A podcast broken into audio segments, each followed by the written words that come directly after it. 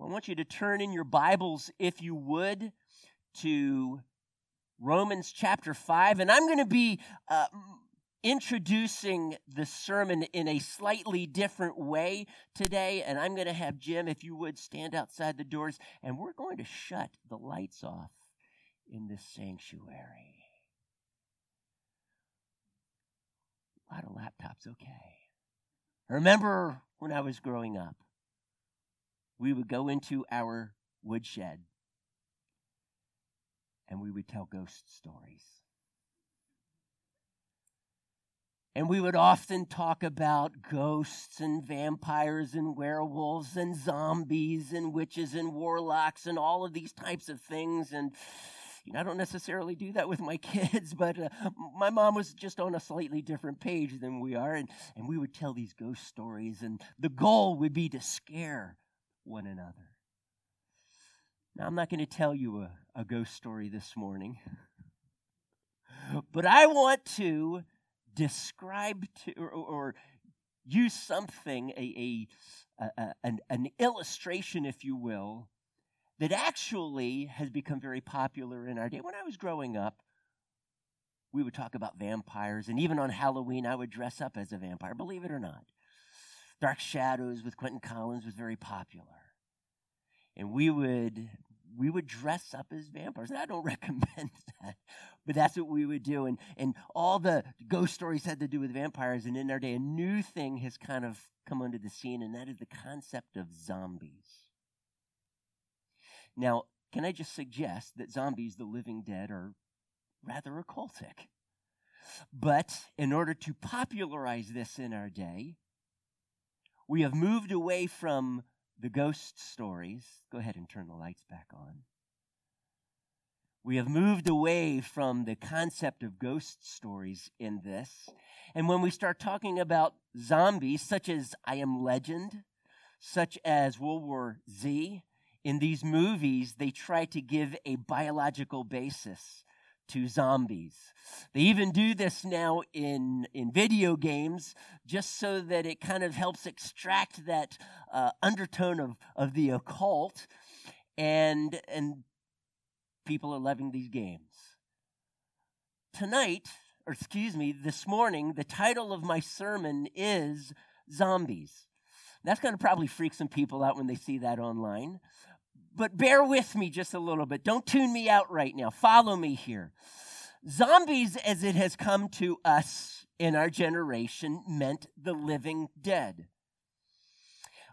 As you then move into World War Z and such, the, the concept moves more to this idea of an infection in the human race, and it gets passed on from one to the other and the goal, of course, of the zombie is you, the whole world becomes zombies. And there's got to be a cure for this infection, and so that's what World War Z is about, is they're trying to find this cure. So now let me transition because this really is about what Romans 5 is about. It really is about zombies. It is about the living dead. Ephesians chapter 2. Follow me here. Don't tune me out. Ephesians chapter 2 verse 1, it says this it says, As for you, you were dead in your transgressions and sins in which you used to live when you followed the ways of this world and the ruler of the kingdom of the air, the spirit who is at work in those who are disobedient. Isn't that really the essence of the occult when Satan himself, the prince or the ruler of the air, is at work in people, and whether they realize it or not, they are serving him? That was you and me before we came to Christ. Satan worked in our hearts whether you were aware of it or not, you were an enemy of God and you were a devil worshiper. Yes, you were. It, didn't feel that way. I mean, before I came to Christ, you couldn't convince me. Well, show me in the Bible where it says I'm a devil worshiper. I don't. I go to church, and yet I, the Bible very clearly says in Romans five that I was an enemy of God. Not only was I an enemy of God, but spiritually I was dead Physically, I was alive. Yes, I was the living dead. So were you. Zombies, okay. The living dead. And yet now, with this concept of death that we see in our passage today, we're going to read Romans 5 from verses 12 to the end of the chapter. Not only do we see this concept of the living dead, this death that passes over us, which is both physical and spiritual, but it's like an infection that spreads throughout the human race that comes from Adam all the way down to me, so that in Adam I sin and I die. And this is a theme that we see not only here, but in other places, such as 1 Corinthians 15. But I want us to talk about this death. I want us to talk about this infection, this corruption that is in us, because there is only one way to be able to be healed of this infection, and that cure is found in Christ. In Adam, we die. In Christ, we live. Now, again, let me emphasize last week I talked about how we were serial sinners, and much of the much of the uh, descriptions of serial murderers applies to us. We become numb to our sin as they do. It's, it's a compulsion. They can't seem to do the good. And that is an exact picture that Scripture gives us in Romans 3 of you and me before we came to Christ. All of our righteousness as filthy rags. Our best was repugnant to God because of this infection. And I use an illustration of a nurse as she would go into the disease. Um, the disease ward and without gloves or without any kind of protection taking care of this diseased person and then going into your ward which you're just there because you're getting over some simple problem and the nurse feeds you. And you your tendency would be no no no not me because you are concerned that somehow this infection get would get on their hands and now you would be infected. This is what has happened to us so that even our very best is tainted and corrupted by sin. Now, some use the term depravity or total depravity to describe this sin infection. We looked at the offensive sin and that it was our sin is an, an infinite offense to God and therefore requires an infinite remedy. Whatever infinite really is, it is beyond our conception, and Christ is that remedy and what he accomplished for us on the cross and in his resurrection. We saw how the, the extent of sin was this thorough, total corruption in us. And then we last we, we rested and, and looked at and, and meditated on the remedy of this sin, which is only found in Christ. Now we're going to come across a word here this morning called it, the word is justification. And my purpose is not to unwrap that today. Um, we actually are going to do that in the near future, but we're not going to be doing that today. We'll be touching on it because it's important. Actually, the entire chapter, Romans 4, is about justification. Abraham's faith being credited to him as righteousness. And now in the new covenant, Christ's righteousness is credited to us. It is done, according to chapter 5, verse 1, through faith. We move to this section in verses 9 through 11, in which Paul says, Yes, you and I, we were enemies of God, and we needed to be reconciled back to God. And the only way that this could happen, in view of the utter, absolute depravity of man, was something magnanimous had, that Christ had to do that was absolutely magnanimous, and that was the cross and the resurrection. We see that the very the last verse of chapter 4. And he uses this concept of reconciliation in chapter 5, 11 through um, 9 through 11. And so, my question then is as we move into verses 12 to the end of the chapter, where Paul wants us to really, once again, go one step further in understanding the extent of this sin, but also begin to reveal to us even more of this thing called God's grace. And so that's why we're going to be looking at this passage today. It is often used to discuss this concept that theologians call original sin. So before we go any further, let's start right there. Chapter 5 of Romans, verse 12. Therefore, just as sin entered the world through one man, and death through sin, and in this way death came to all men because all sinned. For the law was given, excuse me, for before the law was given, sin was in the world. But sin is not taken into account where there's no law. Nevertheless, death reigned from the time of Adam to the time of Moses, even over those who did not sin by breaking a command, as did Adam, who was a pattern of the one to come. But the gift is not like the trespass, for if the many died by the trespass of the one man, now you understand the one man is referring to Adam, right? How much more did God's grace and the gift that came by the grace of the one man, Jesus Christ, overflow to the many. Again, the gift of God is not like the result of the one man's sin. The judgment followed one sin and brought condemnation.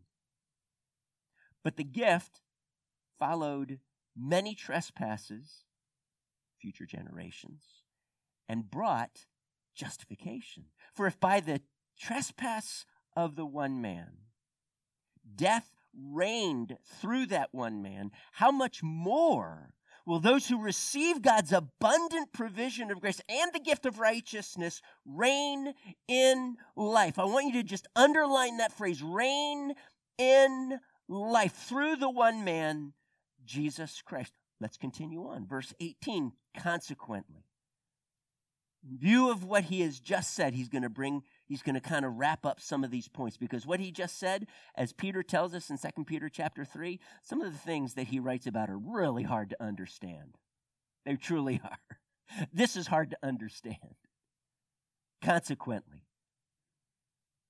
just as the result of one trespass has condemnation was condemnation for all men so also the result of one act of righteousness was justification that brings life for all men. For just as through the disobedience of the one man the many were made sinners, so also through the obedience of the one man the many will be made righteous.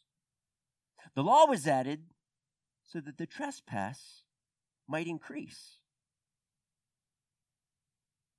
But where sin is increased, grace increased all the more. So that just as sin reigned in death, so also grace might reign through righteousness to bring eternal life through Jesus Christ our Lord. I realize that sin, and even to the degree that Scripture teaches the concept of sin, is very unpopular in our day. If you were to talk to modern psychologists, they would want you to believe that the real enemy of the human race is not sin, it's guilt. Yes, it's guilt. That, that is what most modern psychologists would tell you. So they, they try to uh, get rid of religion for this reason because religion, and especially Christianity, produces guilt. What they fail to see is that this guilt is not only real, but it leads us to the remedy, which is Christ. Have you ever read or, or heard of the book put out, I guess it was in the 70s, You're Okay, I'm Okay? Or I'm okay, you're okay, whatever it is. Um, the author's premise is that you're not a sinner you're basically good. You're not basically evil. What a negative view of mankind, of the human race, to say that you are evil. And, and this, this kind of self fulfilling prophecy that if I view myself as evil, I will become evil. I'm sorry. If you're already evil, you're evil, you can't become evil. And so the premise is that man is basically good. And that the real enemy is religion because it produces guilt in you. We need to be freed from guilt as those who are lost in sin. Now, in Christ, yes, we need to be freed from this guilt. And Romans 8, chap, uh, chapter 8, verse 1, makes this abundantly clear. Now, therefore, there's no condemnation for those who are in Christ Jesus. And condemnation has to do with guilt and punishment. But the law of God needs to needs to speak to those who are lost because apart from guilt, apart from the Spirit of God using or bringing mankind into conviction for their sin, there is no desire for this remedy, no desire for the cure of our infection. And that cure is in Christ Jesus. And so, mankind, generally speaking, even after World War II, mankind basically still sees themselves from a humanistic perspective I'm okay, you're okay. We see here that that absolutely is not true. Now, follow his line of reasoning, if you will. And, and you know what? Before, before we really get into this passage, I want to emphasize again as we're going through Romans, we're going to be touching on truths that are really going to make us think. Now, these truths have very important implications for us. This is not a theology class. I want to be able to take these truths, I want to be able to present them to you. I want you to think, but I want you to be able to walk in these truths because how we think about God, how we think about man, will determine how we live our lives. If I believe that God is an impotent God, I'm not going to pray to this type of God. If I see God as someone who's just constantly wanting to make me guilty and hurt me, I'm not going to want to serve this God. I'm not going to want to follow him. But if I understand that God is filled with love and grace, especially in view of my plight, one who's lost in sin, I will want to run to that God because he will want to embrace me. He will want to help me, love on me, encourage me, and help me deal with my sin issue and consequently my guilt. He came to eradicate the sin and eradicate the guilt.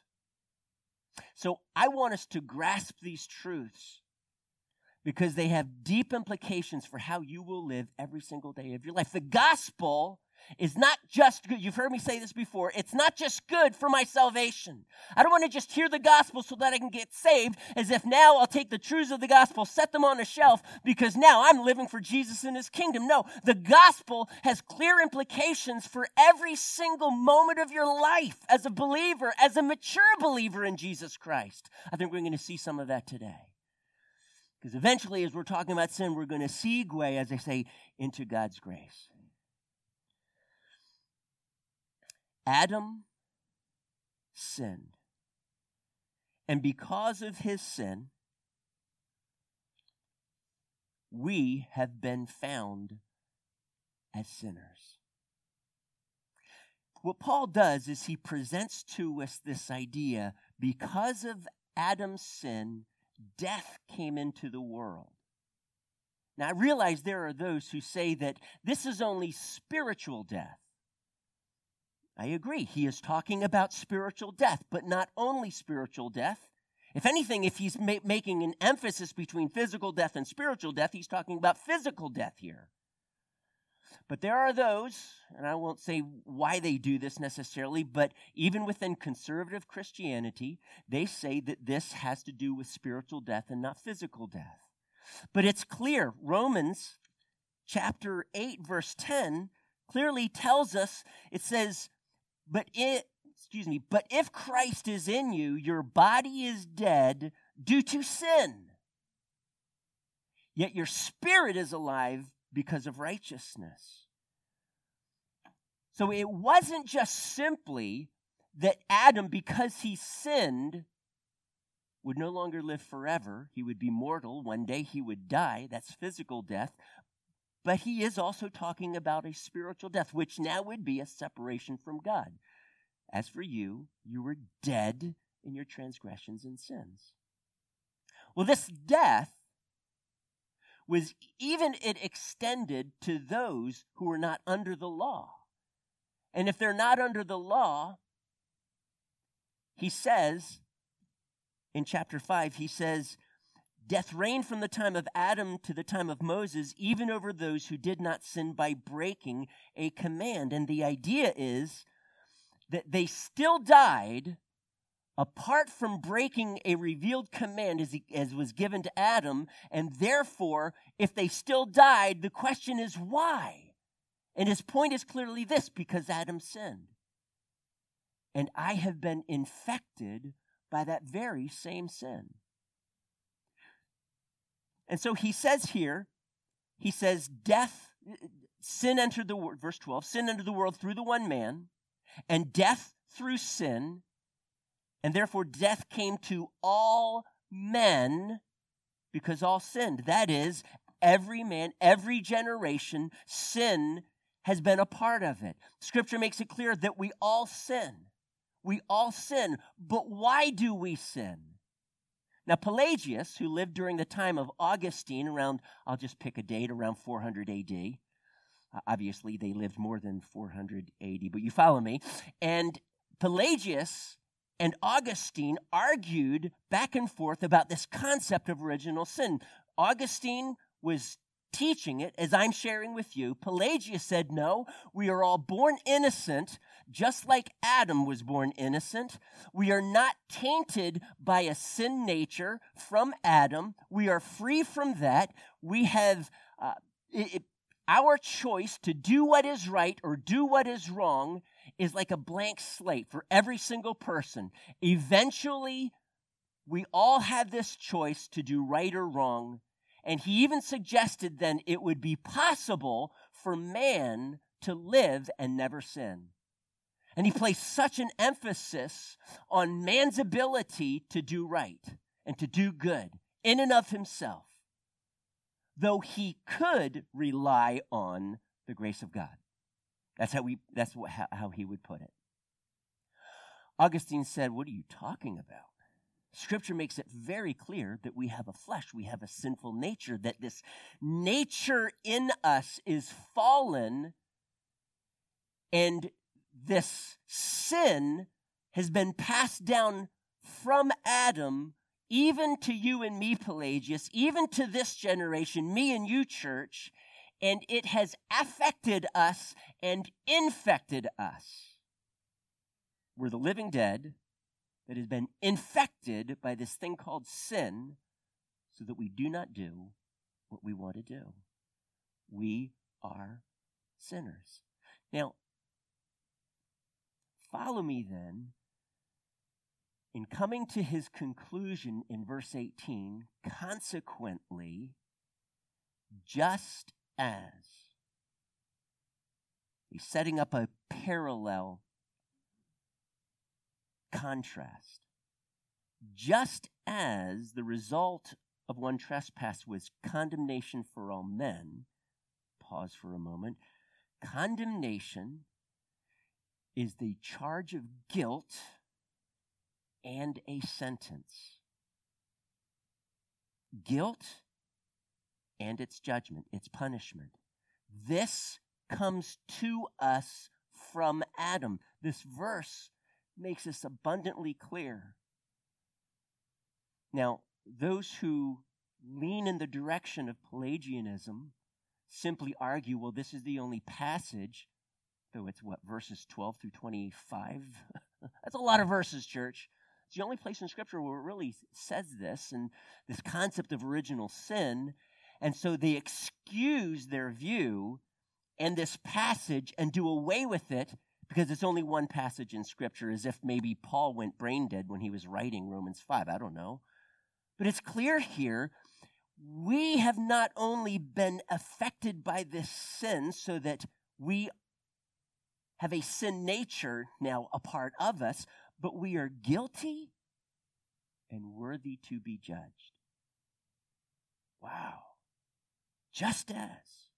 The result of one trespass was condemnation for all men. So also, though it's a contrast, the result of one act of righteousness was justification that brings life as opposed to death for all men. For just as through the disobedience of the one man, the many, going back to verse 15 where he talks about that phrase, the many, the many, you and me, were made sinners. So that through the obedience of the one man, the many will be made righteous. That's the concept of justification. Hmm. So, what Paul is saying here is that we are not sinners. Follow this. We are not sinners because we sin. We sin because we are sinners. Now, did you follow that? I was a sinner at birth. Follow some passages of Scripture here, if you will. Psalm 51 5. Surely I was sinful at birth, sinful from the time my mother conceived me. As Psalm 58, verse 3 Even from birth, the wicked go astray. From the womb, they are wayward and speak lies. Job 25, verse 4 How then can a man be righteous before God? How can one born of woman be pure? Genesis 8, 21 Never again will I curse the ground. This is God speaking to Noah. Never again will I curse the ground because of man, even though every inclination of his heart is evil from childhood. And then Ephesians 2, verse 3 says, All of us also. I, I read verses 1 through 2.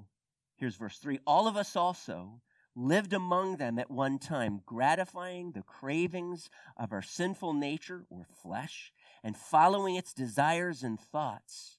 Like the rest, we were by nature objects of wrath, or by nature children of wrath, is the literal translation.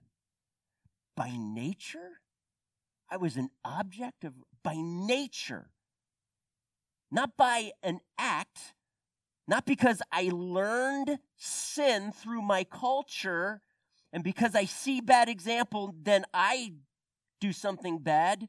That's not nature. By nature means I was born with. Phusis, I'm born with. It's innate. According to nature, I am an object of God's wrath. This infection original sin condemns me. It makes me, verse Romans 5:19, it makes me a sinner. It literally it says constituted sinners. It made me a sinner.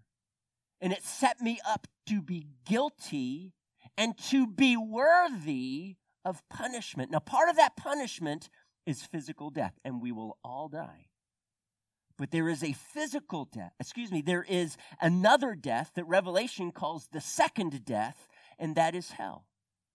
And before I go any further, there is a question that is probably stirring up in some of your minds. And this question is, and I believe, very relevant for us as a church. This question this question is when infants die, let's say before the age of accountability, or unborn children die, do they go to heaven? That it is not an easy question to answer. But can I suggest something to you? And, and verses 18 and 19 seem to say that even if an infant dies, he would go to hell because he's born a sinner and he's born guilty and worthy of punishment.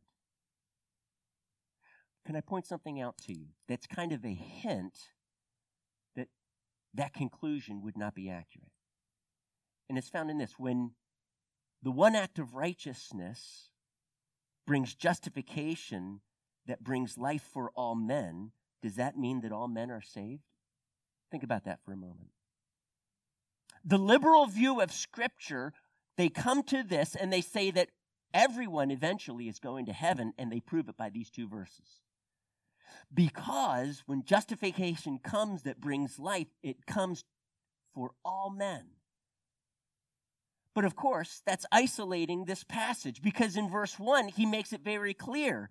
He says, Therefore, chapter 5, verse 1, since we have been justified through faith, it's clear that this justification comes to all men who believe. All men who believe. And there is a qualification that Paul purposely leaves out. Even so, I believe there is a qualification in the first part that says the result of one trespass was condemnation for all men, and that qualification has to do with the sense of culpability, personal culpability, personal responsibility. Now, what do I mean by this? Paul leaves out that phrase by faith in the second part and he leaves out a clear, specific understanding, a qualification in the first. And I do believe that it has to do with infants. Now, if you were to go, we can do this, chapter 1, verses 19 and 20. When I preached on this, there it's, it comes to the conclusion that in view of all of creation revealing the eternal power and divine nature of God, and this can be perceived by all men, all men will be without excuse on the day of judgment. Then here is my question What about those who cannot understand, such as infants? It would be clear that they would have excuse because they could not perceive God's eternal power and divine nature in his creation.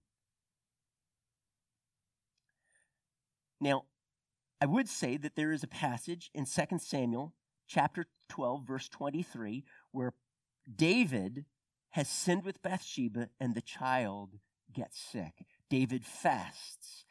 He fasts until the day that the child dies and then he breaks his fast, washes, cleans, gets dressed, and people are amazed. What? I mean, when he was sick, you fasted, and now when he dies, it's like, you're okay? And he says, Yes, because I will go to him, but he cannot come to me. Now, I personally believe that he is referring to eternal life in heaven. But it could be said that he is simply referring to the grave that I will go to him to the grave, but he cannot return to me from the grave. And there's actually a passage in Genesis that mirrors this concept. Okay. And so we would still have to say this the subject is not clear.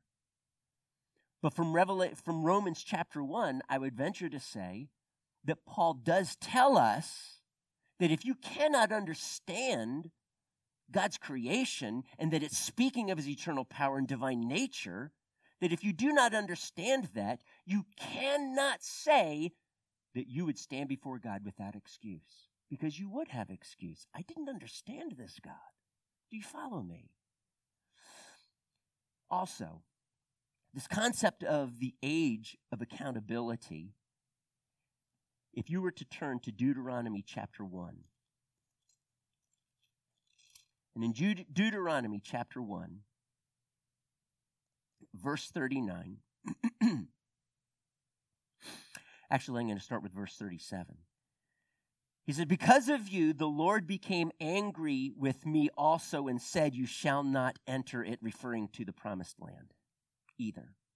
But your assistant Joshua, son of Nun, will enter it. Encourage him because he will lead Israel to inherit it. Now look at verse 39. And the little ones that you said would be taken captive, and if we were to go back to Numbers 14, we would find this passage. This is, was their fear, their concern. Even the little ones that you said would be taken captive, your children who do not yet know good from bad, they will enter the land. The judgment that I am passing upon you will not touch those who did not understand good and bad.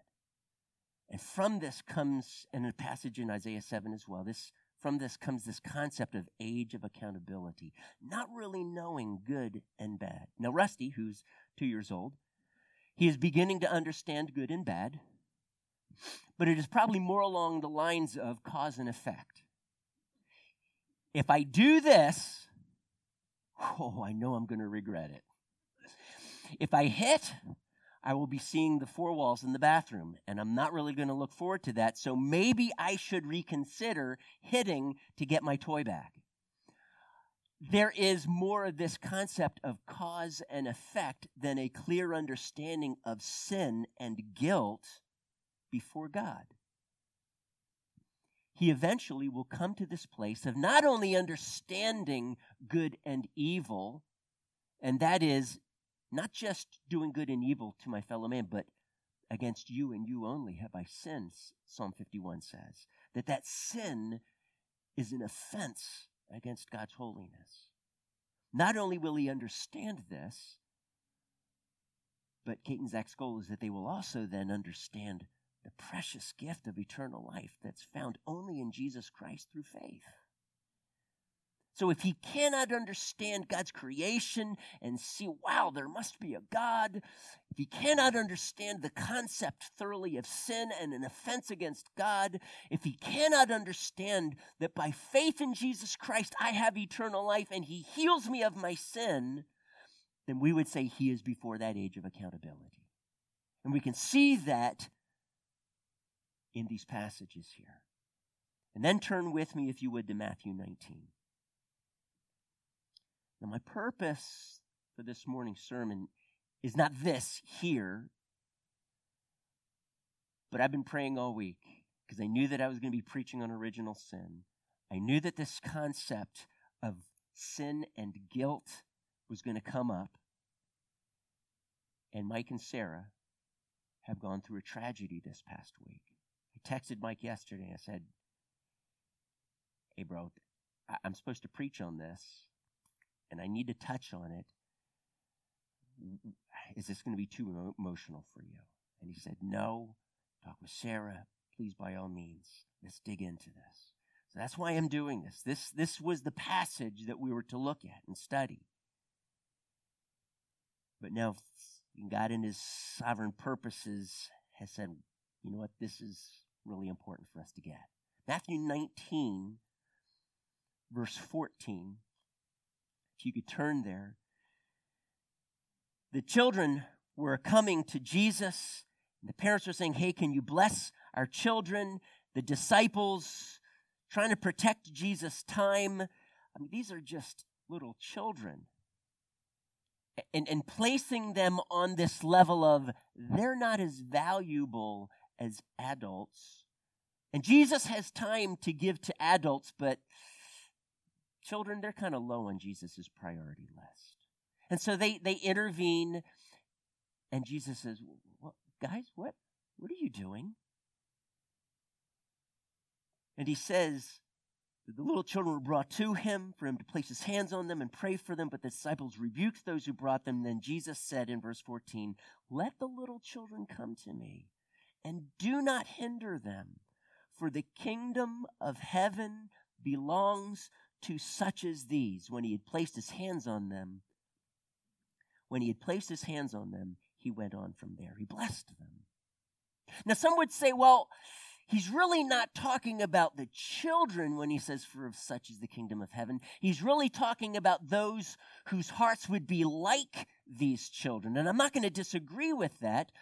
But then, why would Jesus bring this? Why would Jesus welcome these children and say, I want to bless them because the kingdom of heaven doesn't belong to them. It only belongs to those who are like them. Th- that is not Jesus' point. Jesus is saying the kingdom of heaven belongs to these and to those whose hearts are like them.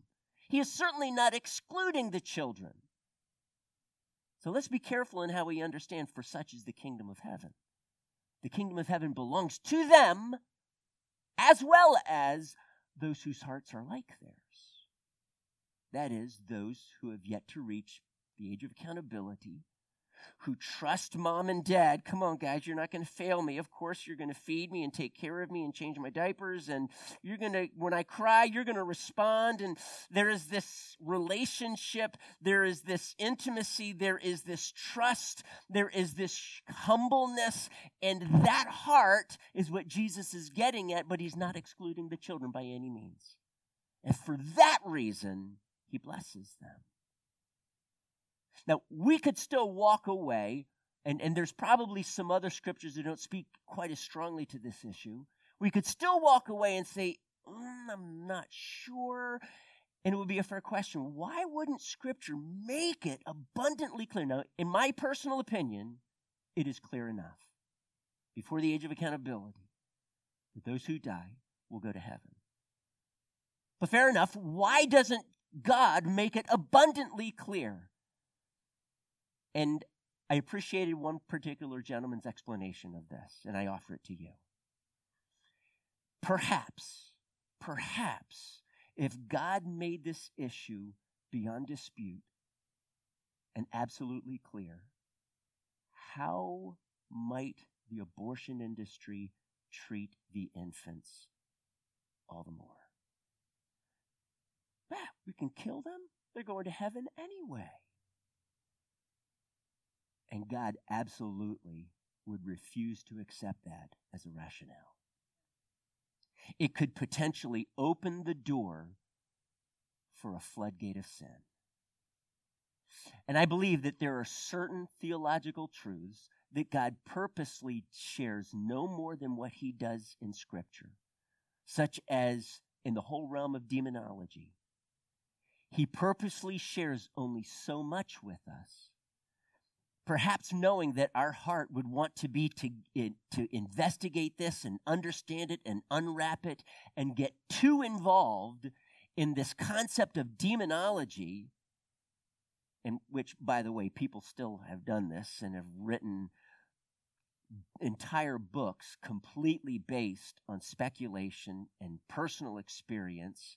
And we have to be willing to say, you know what, Scripture speaks this far, and let's leave it at that. But there's a reason why he doesn't get into a full blown teaching about angels and seraphim and cherubim and the four living creatures and the, the 24 elders that are seated on their thrones around the heavens. They gives us some, and what I'm going to say is enough. But the tendency within man would be to worship angels, to, to revere them too highly, to investigate them and look into them more than what God would want us to. There is that tendency within man. And so on this issue, I believe there is enough information to come to a conclusion. But I was also have to say it's, it's not absolutely clear for God's personal reasons. But I think it's clear enough. When children die, they will go to heaven. Meaning then that even though they are sinners and they are guilty and they are worthy of punishment, guilt, and the sentence, the punishment, that's condemnation. And it says here that that has been transferred to all of us through Adam.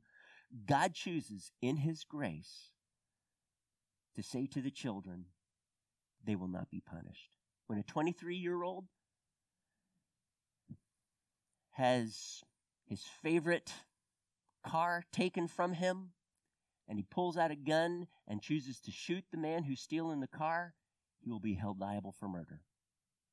But what about a three year old? His favorite toy is taken. He picks up the gun from his dad's bed and he shoots the person. Will he be sentenced as the 23 year old? Of course not. Why? Because of this concept of culpability. Even though what he did was wrong, even though in the eyes of God it would be sin, he does not understand and he will not be held liable like the 23 year old. Let's move on here. Let's go back to Romans chapter 5. And if you have further questions on that, I welcome those questions. I can't tell you that I've got all the answers because I know I don't. But I offer that to you and would encourage you to find comfort in the scriptures that are, that are clear enough for us and the, uh, to be able to draw a fair enough conclusion that children, when they die, before the age of accountability, they will be spending eternity with God. It says in verse 17 For if by the trespass of the one man death reigned through that one man, how much more will those who receive God's abundant provision of grace and of the gift of righteousness reign in this life through the one man, Jesus Christ? We come to this passage and we find ourselves comforted because even though I have been affected and infected by this thing called sin, there is hope, and that hope is found in the grace of God. And it says that it's not just God's grace, but it's His abundant grace. And the Greek word that's used here means surplus. As God pours out sufficient grace to cover my sin, there's even more grace on top of that. God gives us an abundance, a superabundance of His grace.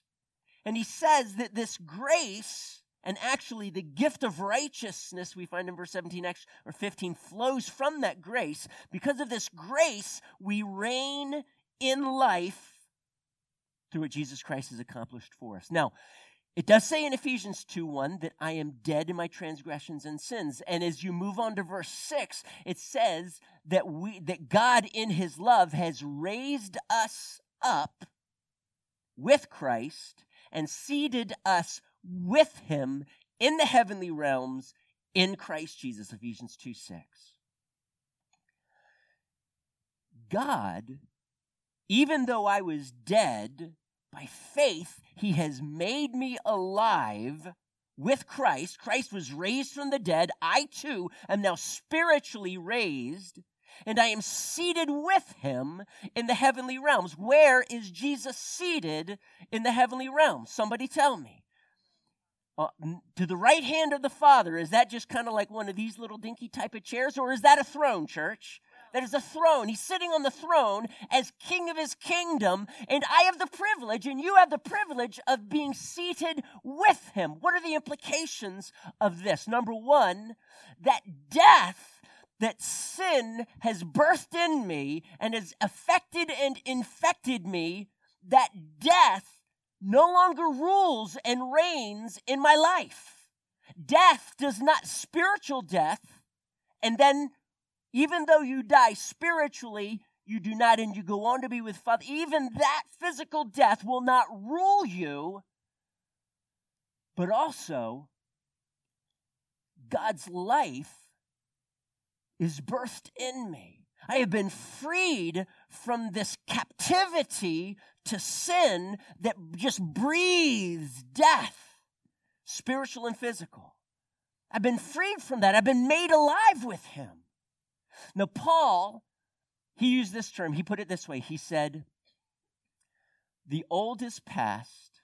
He says, We are all new creatures in Christ. The old is past, the new has come. You have been, when the moment that you trusted in Christ, that death sentence upon you, that sin just oozed and breeded, that death was consumed in Christ. You were made alive. You have been raised up with him in newness of life. And it says you actually reign in life. You are seated with him in the heavenly realms in Christ Jesus. Now, I don't have time to thoroughly unwrap this concept of what it means to be in Christ. We will one day. But understand this that in Christ now, you have life. You're a new creation.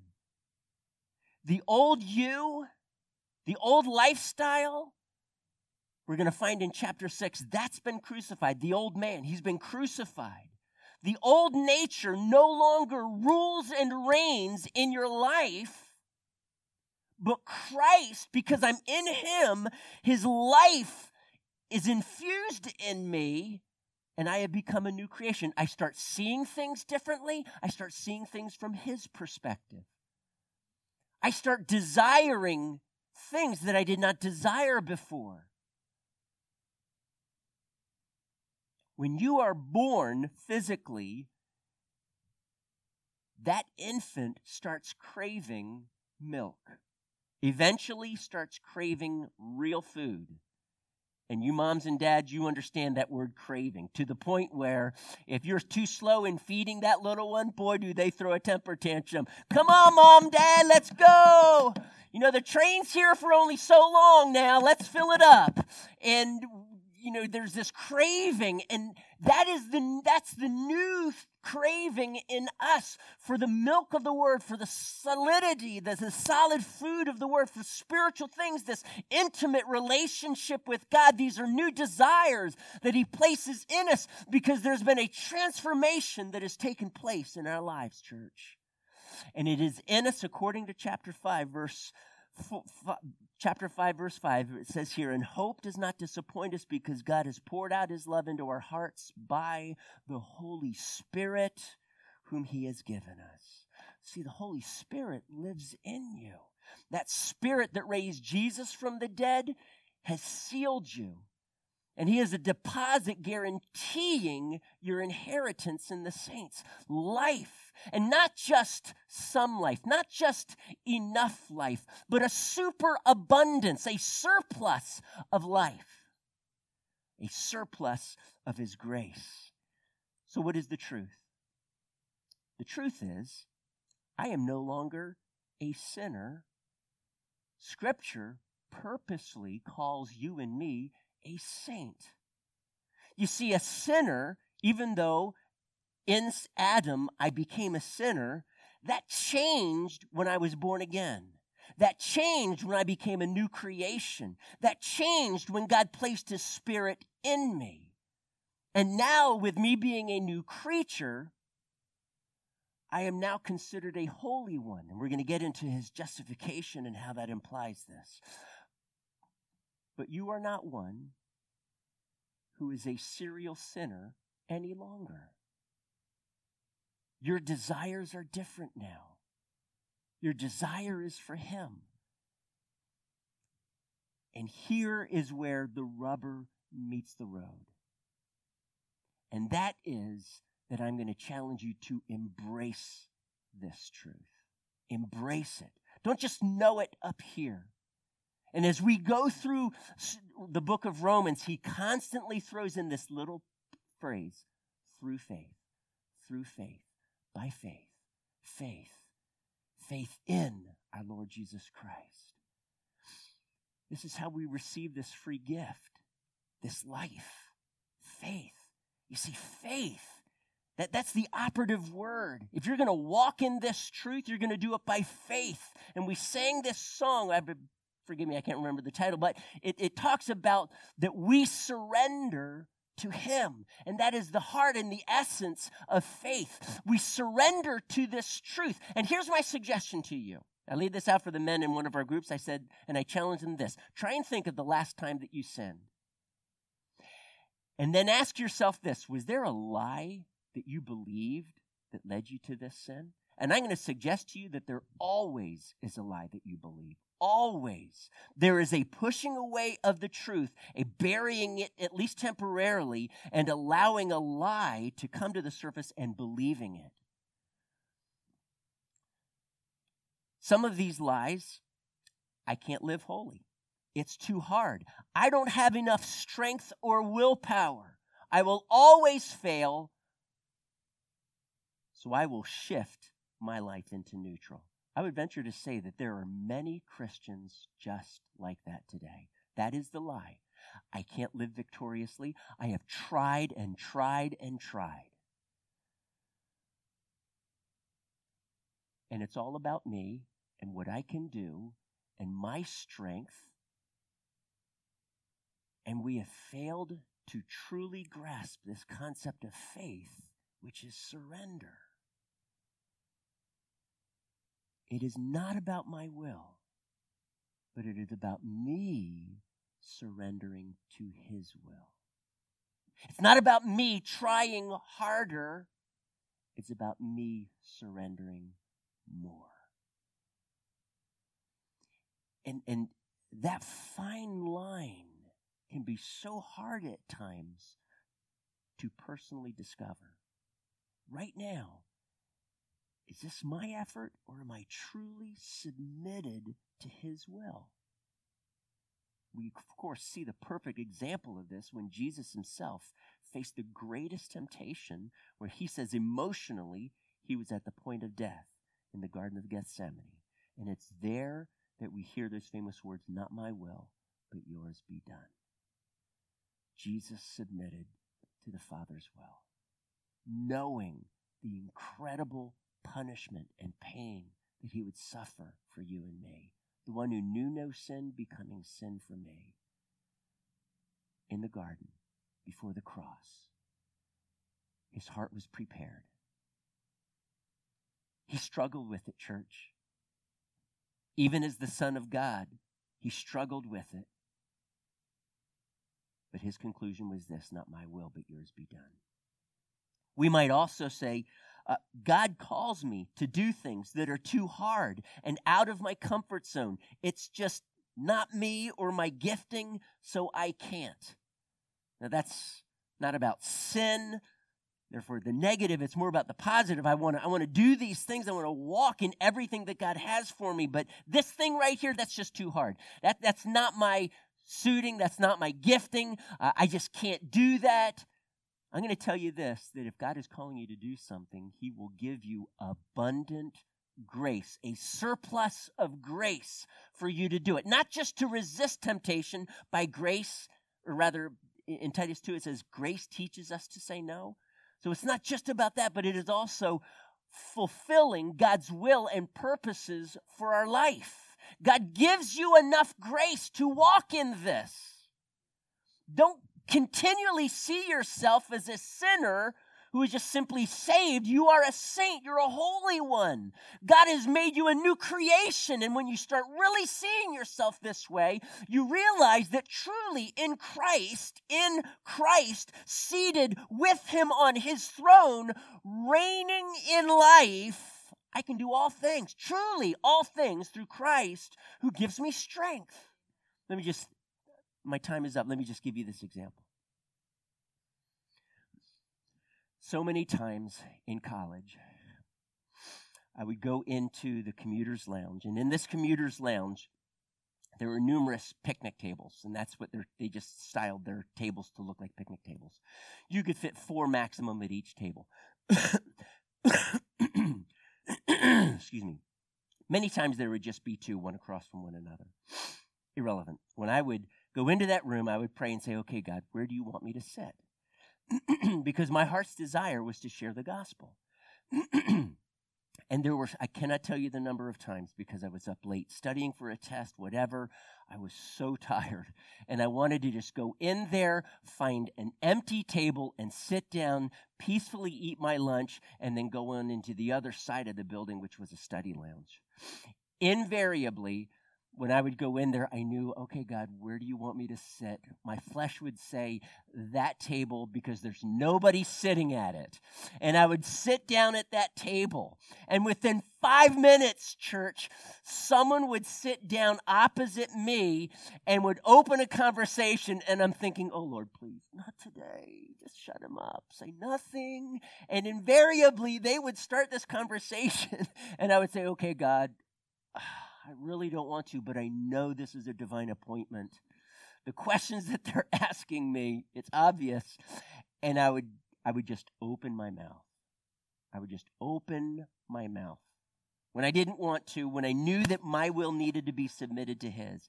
And I cannot tell you the phenomenal opportunities that God presented to me to share the gospel at those moments. Probably the most profound even though my attitude was the worst, God's grace was enough. It was more than enough. And, and at that moment, God had to deal with my heart. And all I needed to do was submit to Him and just open my mouth. I just had to open my mouth And God put words in my mouth. And He will do this for you. Are you stepping into something that's new out of your comfort zone? I'm going to tell you this right now. Discard the lies that you're not worthy, God can't use you, blah, blah. That is, that is Satan's lies. You have been rescued by the precious blood of Jesus Christ, washed clean, justified. He has imparted life to you through his Holy Spirit. There is more than enough grace. Can you submit? Can you can you can you surrender to his will because i'm going to tell you this that if, when you do god will infuse you with his grace and empower you and speak through you. It's just that so many times when the opportunities present themselves, we take a step back. We give some excuse, we believe some lie, and we miss opportunity after opportunity. As we go through the book of Romans, we are going to find over and over and over truths God's abundant provision of grace. I am no longer a sinner. I am found in Christ as his Holy One, a saint. And I can do all things through Christ who gives me strength. Can you stand with me?